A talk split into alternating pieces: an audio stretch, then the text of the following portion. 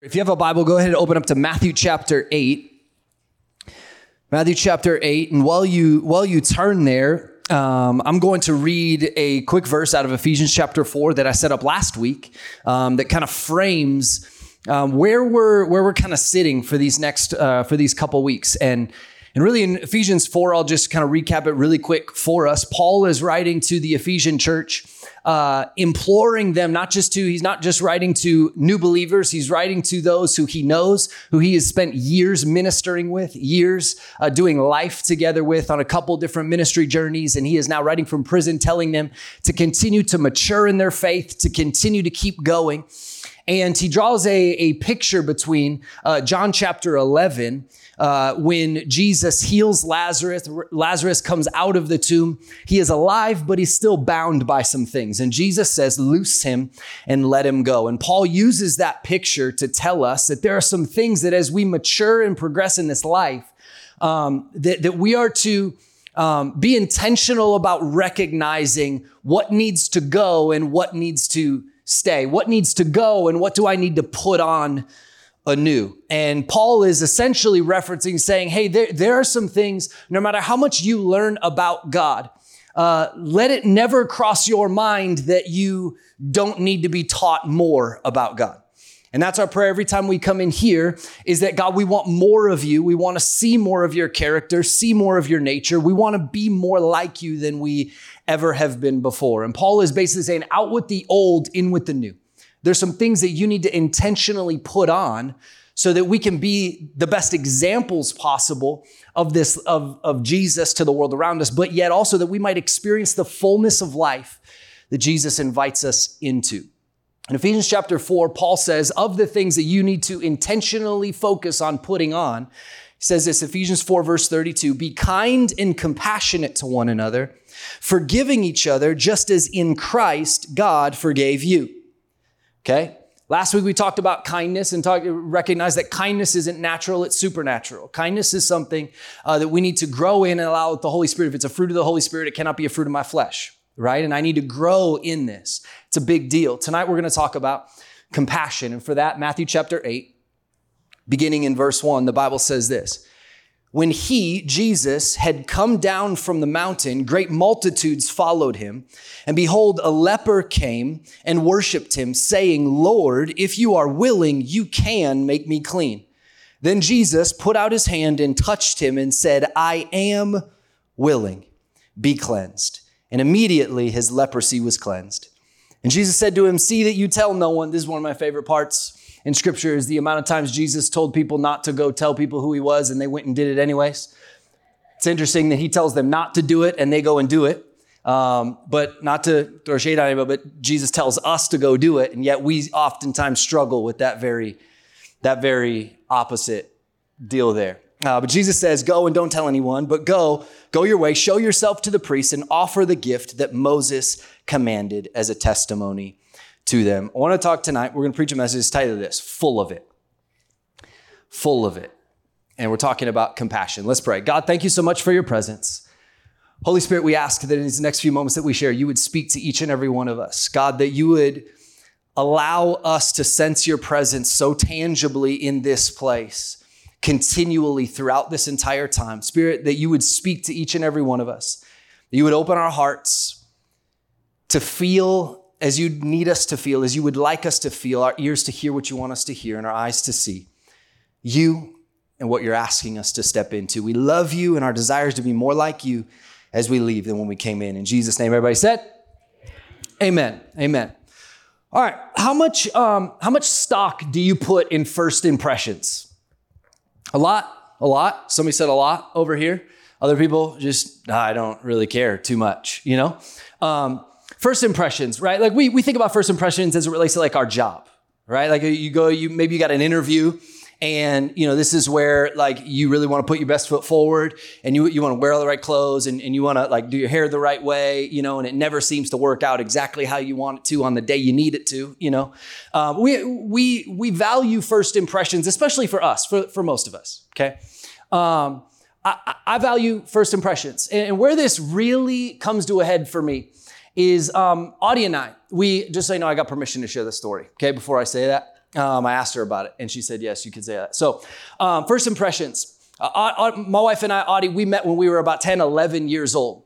And we had as much of a thing as you could have in middle school. You know what I'm talking about? Where you never actually talk to each other, but you both know. You know what I mean? Like, she's mine, I'm hers. We don't ever talk, we don't ever sit next to each other, but you just know. Um, our, our families were really good friends. Uh, my dad was a pastor at the church. Her dad was on the was on the board, and so we hung out a lot as families, and we had as much of the thing as you could have in, in middle school until right before ninth grade. My family moved all the way across the country to Atlanta, Georgia.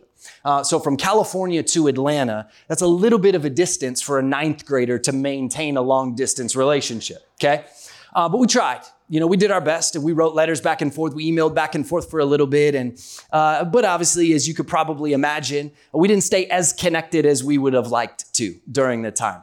Uh, but after high school, uh, so we stopped talking for about three years or so.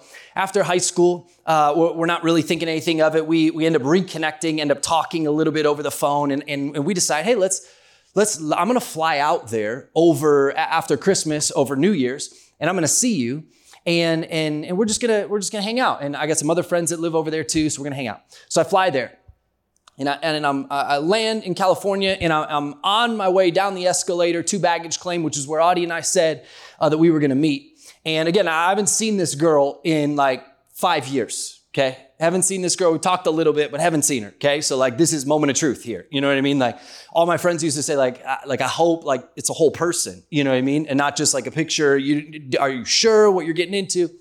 Show up, and I'm coming down the escalator, get to the baggage claim, and she runs. This girl runs, jumps on me, and immediately just starts to kiss me right there. Okay. Now we're now I'm in college at the time, and it was at that moment I was like, I do, I do. I can get behind this, you know? Like I am for this. I don't, done. We're good. First impression, check. I'm in, you know? And uh, it was at that moment I knew, thank you, Lord. You are good. You do love your children. You do give good gifts to your children. And I'm thankful. I'm thankful for her. But that, that, that was the first impression, first moment after years of not seeing each other, years of not really talking. And, and we've talked ever since, and life has continued to get better and better and better every single day. But I wonder, first impressions. what, what, what's interesting is even throughout all of Scripture, we see that first firsts matter to God.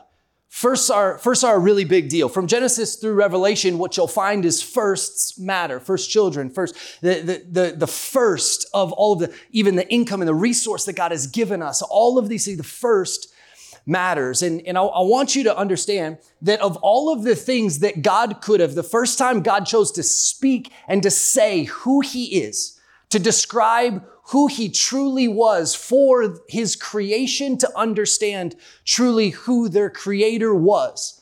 First word God uses to tell us about Himself is compassionate. Exodus chapter 34, beginning in verse 6, the Bible says this And he passed in front of Moses, proclaiming, The Lord, the Lord, the compassionate and gracious God slow to anger, abounding in love and faithfulness. Look at all the things that he uses to describe himself thereafter, maintaining love to thousands and forgiving wickedness, rebellion, and sin. Yet he does not love the guilty, he does not leave the guilty unpunished, and he punishes the children and their children to the sin of their parents to the third and the fourth generation. Now, a lot there. The first word that God uses to describe who he is to you and I is compassionate. Interestingly, in Matthew chapter 8, where we read, where we're going to spend a majority of the time today, Matthew chapter 8, um, Jesus has just uh, spoken Sermon on the Mount. Okay, we many of you may know the story. Sermon on the Mount. Jesus has just had this miraculous, like, uh, just powerful sermon. Comes down from the mountain, and Matthew, inspired by the Holy Spirit, who writes Matthew, uh, chooses over the next few chapters to include nine specific miracles that Jesus performs. Okay, so Matthew tells us that Jesus was just teaching on the kingdom of God. Now he steps down the mountain to show us what this kingdom on earth really looks like.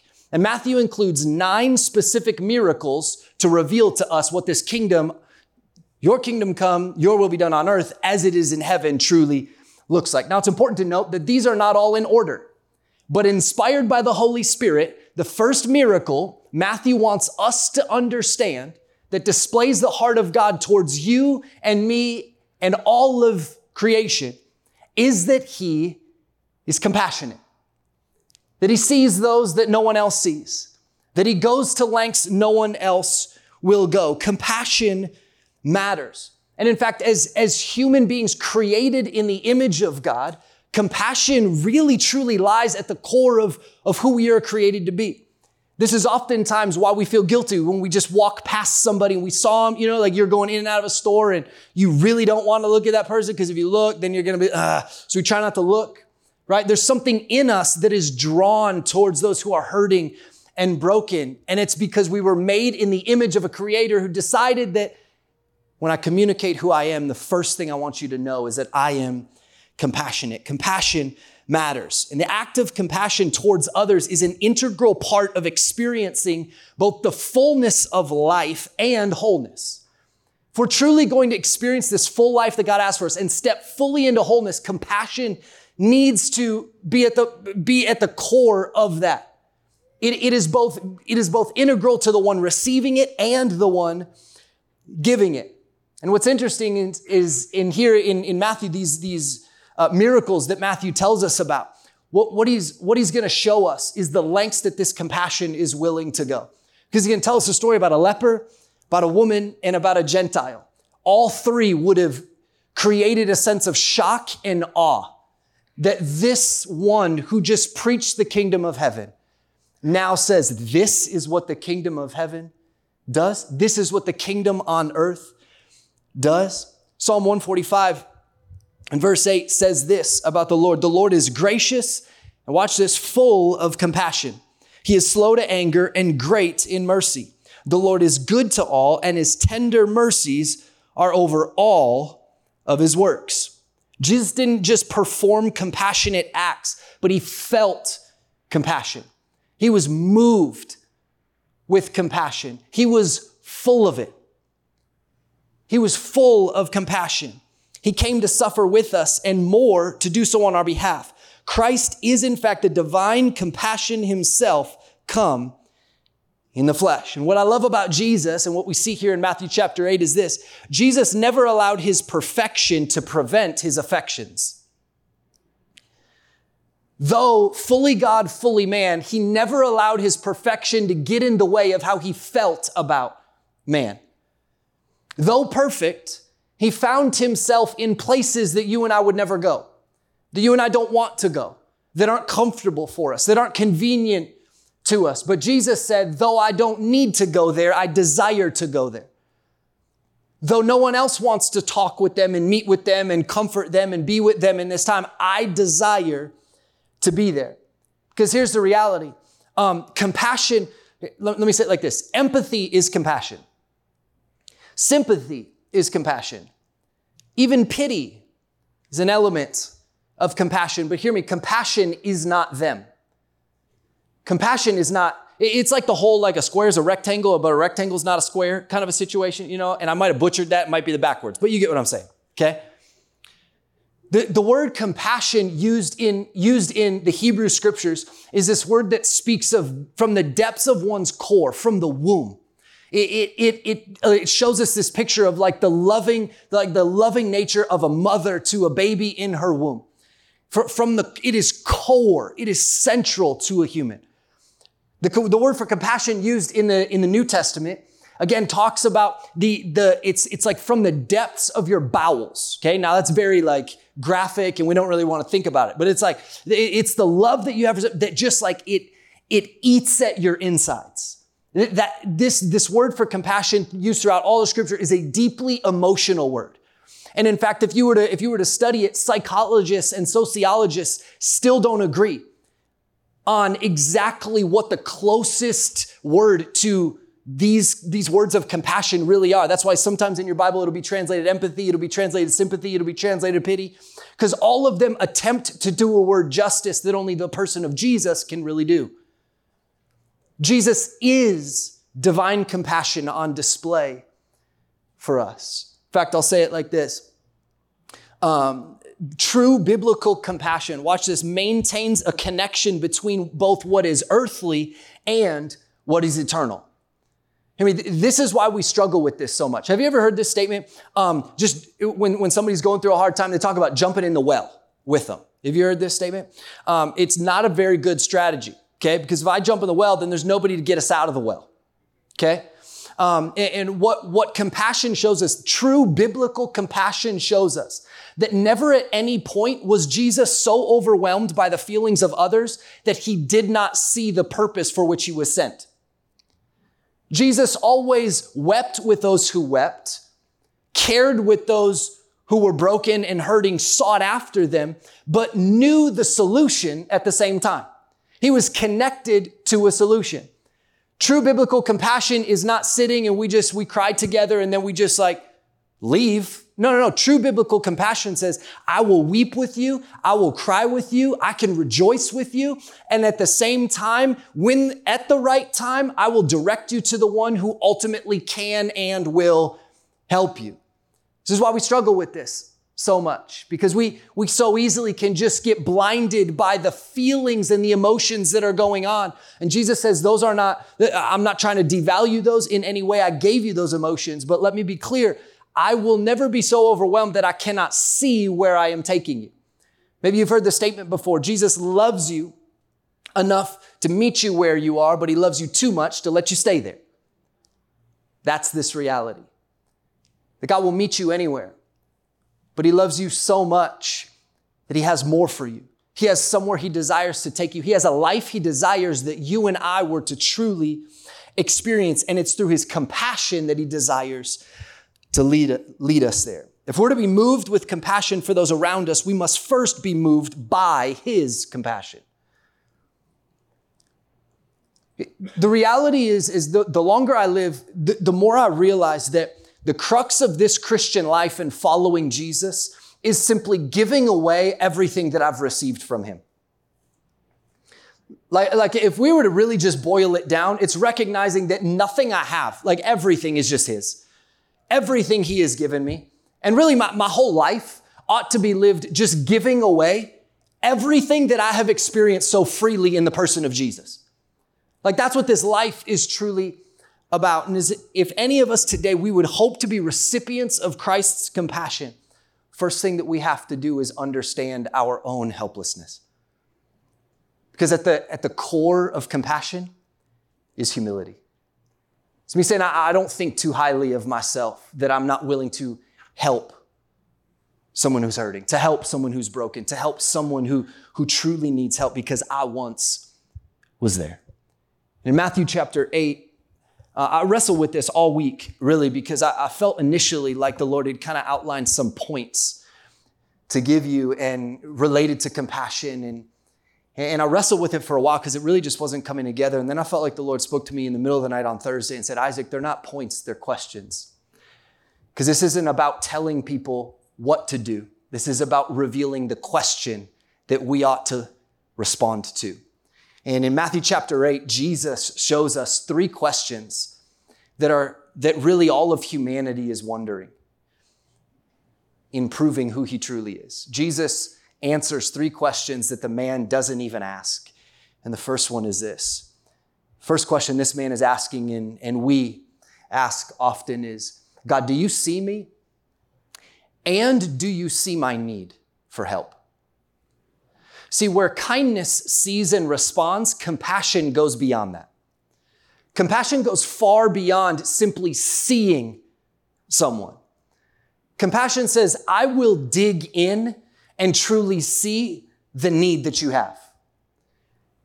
Jesus is not too busy to walk by and notice you and keep going and be like, hey, praying for you. Got it. You're in my thoughts. No, Jesus, Jesus stops. This man in Matthew chapter 8 runs to Jesus. Now, now, mind you, you have to understand here for a second that this is so taboo, so provocative, so, so like out of the order, out of custom. It is so not okay for this man to go anywhere near Jesus. And yet Jesus sees him and takes time to see the need that he has. I'll say it like this Jesus is intimately aware of the one. Oh, Jesus sees the crowds for sure. But you have to understand today, well, one of the things you need to understand, even as we come into moments like this, is this is not about us coming in as a crowd to, to praise Jesus and to hear about him. No, this is us coming in recognizing that Jesus sees me individually sitting here right now with the needs and the issues that I've got. He intimately sees the one. Let me prove it to you. Luke chapter 10, verse 33. Okay, this is a story about God's heart and how we should treat other people too. But this is about, about the Good Samaritan. He's, he's showing the heart of the Father. Luke, Luke 10, verse 33. But a Samaritan man, as he journeyed, came to where he was. And watch this when he saw him, he had compassion. Jesus telling a parable.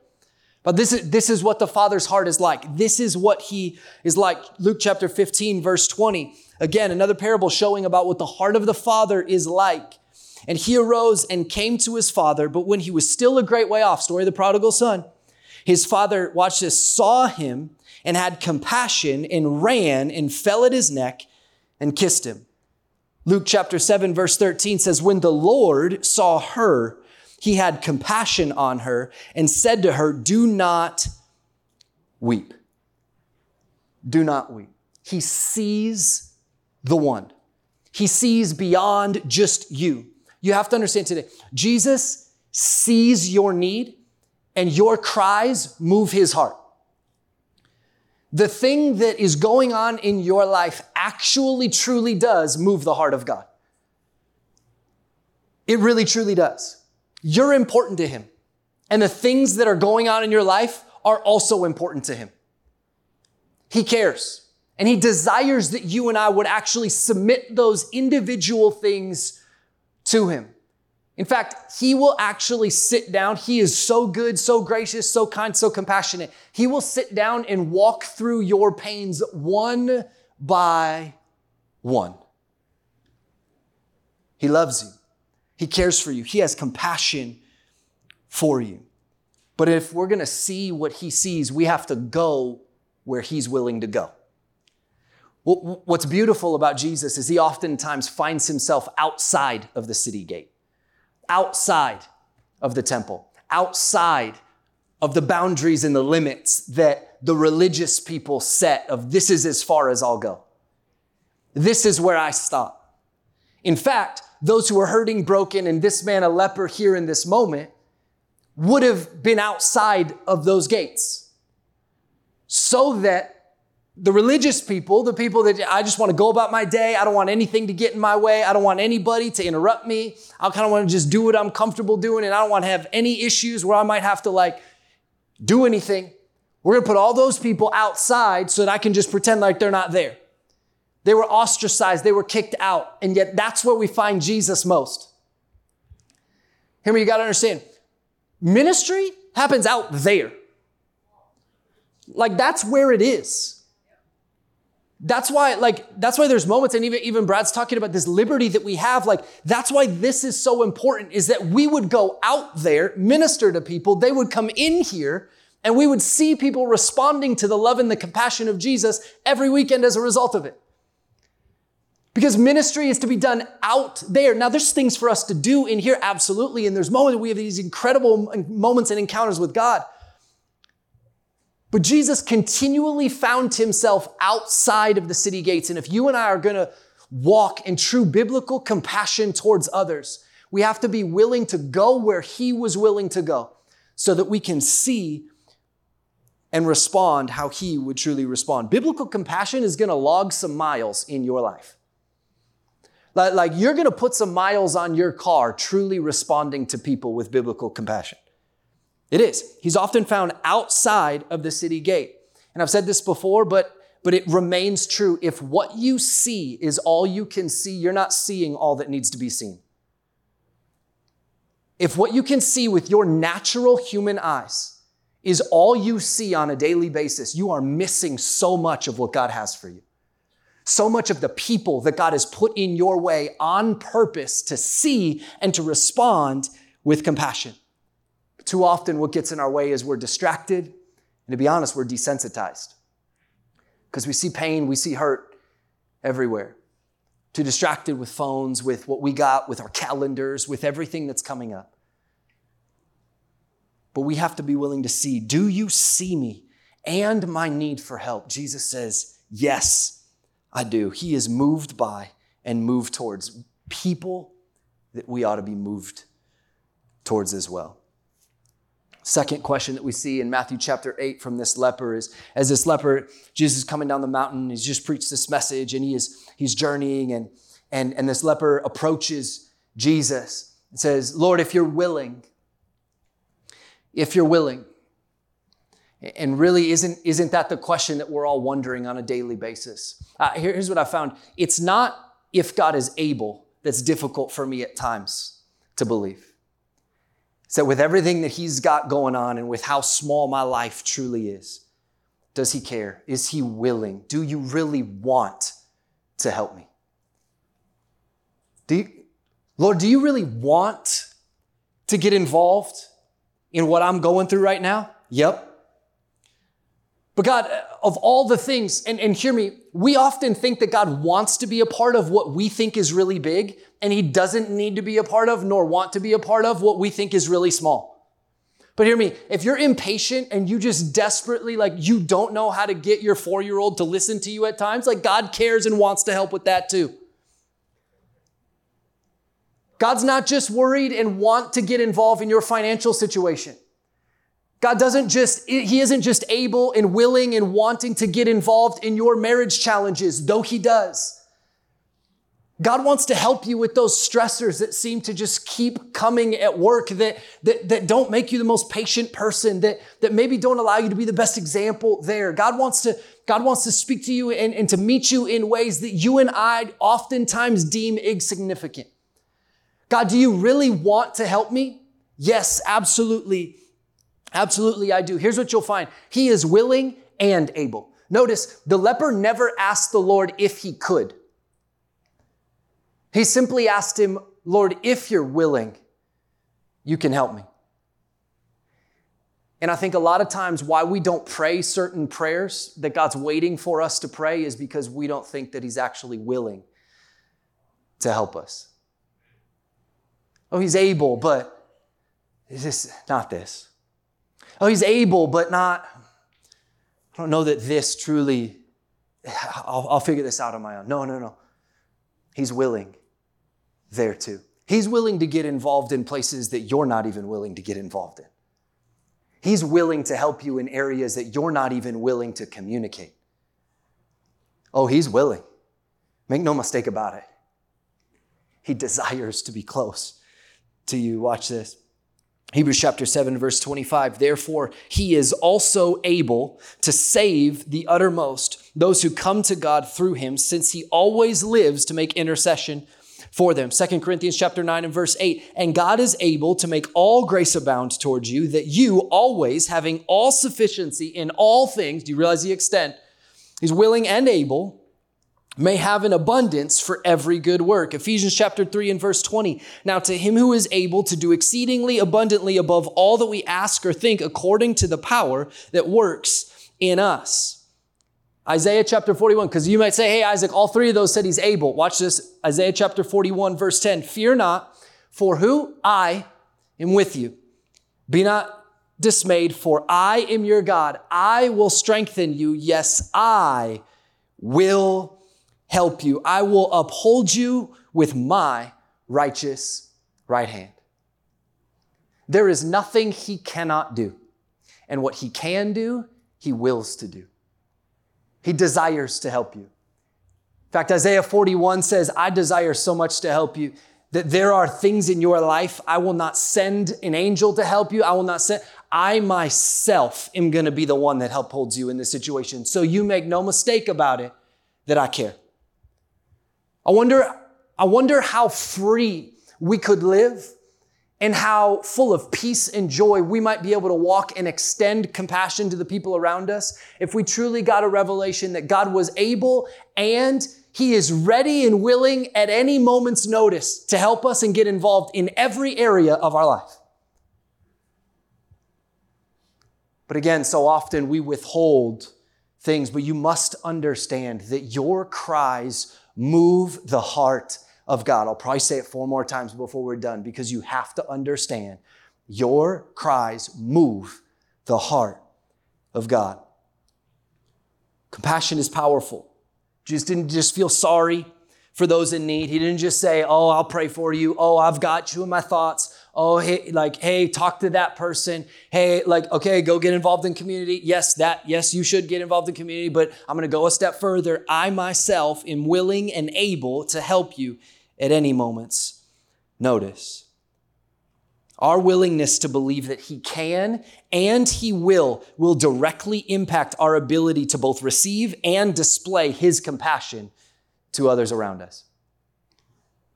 If you don't believe God's truly willing to help you in every area, there will be pieces of your and His relationship that you will keep at a distance. God says, I want to be involved in every area of your life. And you see the irony that oftentimes the issue with the fact that you and I receive this and have experienced this, yet we withhold it from others so, so often. This compassion. This compassion that says, I will, I will see people, I will stick around. Hear, hear me, compassion, compassion is slow. Compassion doesn't allow you to get to your next meeting on time all the time. Compassion will ask you to go the long way to work. Compassion will ask you to take the day off today because God wants to do something, and, and I, don't, I don't need you at work right now. I need you at home because there's, there's some acts of compassion that I want to do between you and your wife. Uh, the, compassion will ask you to go to stores that you don't go to. Compassion will ask you to stick around at lunch a little longer because God wants to wow someone else. Compassion will, compassion will change your plans. What I love about Jesus is Jesus doesn't say, I, Jesus doesn't just say, I see you and I see the issue you're going through. He doesn't just say, I will, I'm willing and I'm able. But Jesus went a step further in front of others to touch that which was unclean. To say, I'm not just willing and able, but I'm willing to come close enough to actually help you. Third question that humanity that we often ask and that this world is desperately asking as it relates to God is will He come close enough to help me? Because the reality is, is oftentimes when I need help the most is when I feel the most lonely. It's when I feel the most by myself. It's when I feel like I don't have anybody that I can share this with. I don't have anybody that I can give this to. I don't have anybody. What says that God will come closer than my closest friends? Except for scripture says he sticks closer than a brother. Says he'll sit with you. God will come close enough to show you that he actually does, in fact, want to help. Psalm 34, verse 18 The Lord is near to those who have a broken heart and saves such as have a contrite spirit. Psalm 145, verse 18 The Lord is near, watch this, to all who call upon him to all who call upon him in truth. The reality is, is biblical compassion is this it's risky, it's messy, it's inconvenient, it's costly. So the Good Samaritan found out that when God asks you to respond in compassion to people, it actually might cost you something sometimes.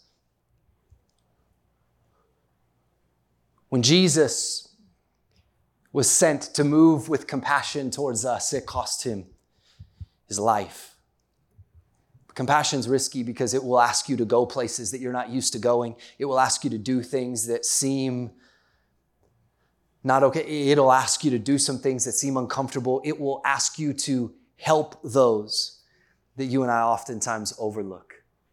But biblical compassion is what we're being asked to step into. Compassion changes lives. Compassion sees, compassion moves towards, compassion gets dirty, it picks people up. Compassion does what is needed when it's needed, not when I'm ready. Hear me, compassion will often be asked of you. Granted, God is asking us to live a life of compassion all the time. But in the moments when God will oftentimes ask us to respond in compassion to the people in our life, it will not be when you want to. It will not be when you have it planned out. It will not be when you schedule that day to be a part of that outreach. No, that is awesome and you should do that. But there are people on the road of your life every day that are asking, Does he see me? Does he see my need? Does anyone else see me? Does anyone else see my need? Is anybody willing to help? This God that you speak of, is he even willing to help? I mean, I can come to grips with he's able, sure, but is he truly actually willing? And if he's willing, how come everybody that, that walks by me moves to the other side of the road so that they don't have to actually come close? Everybody chooses another door. Everybody waits inside until I leave before they come out. Will he actually come close enough to my dirt, to my mess, to my hurt, to my brokenness? The answer to every one of those questions tonight, friend, is yes. He does see you, He does see your need. He is able for sure, He's willing. And will He come close enough? His answer is yes. And his answer is, I am right here, right now. Psalm 145. The Lord is gracious and full of compassion, slow to anger, great in mercy. The Lord is good to all, and he is tender mercies are all over his works. He was full of it. And may that be said of us as well.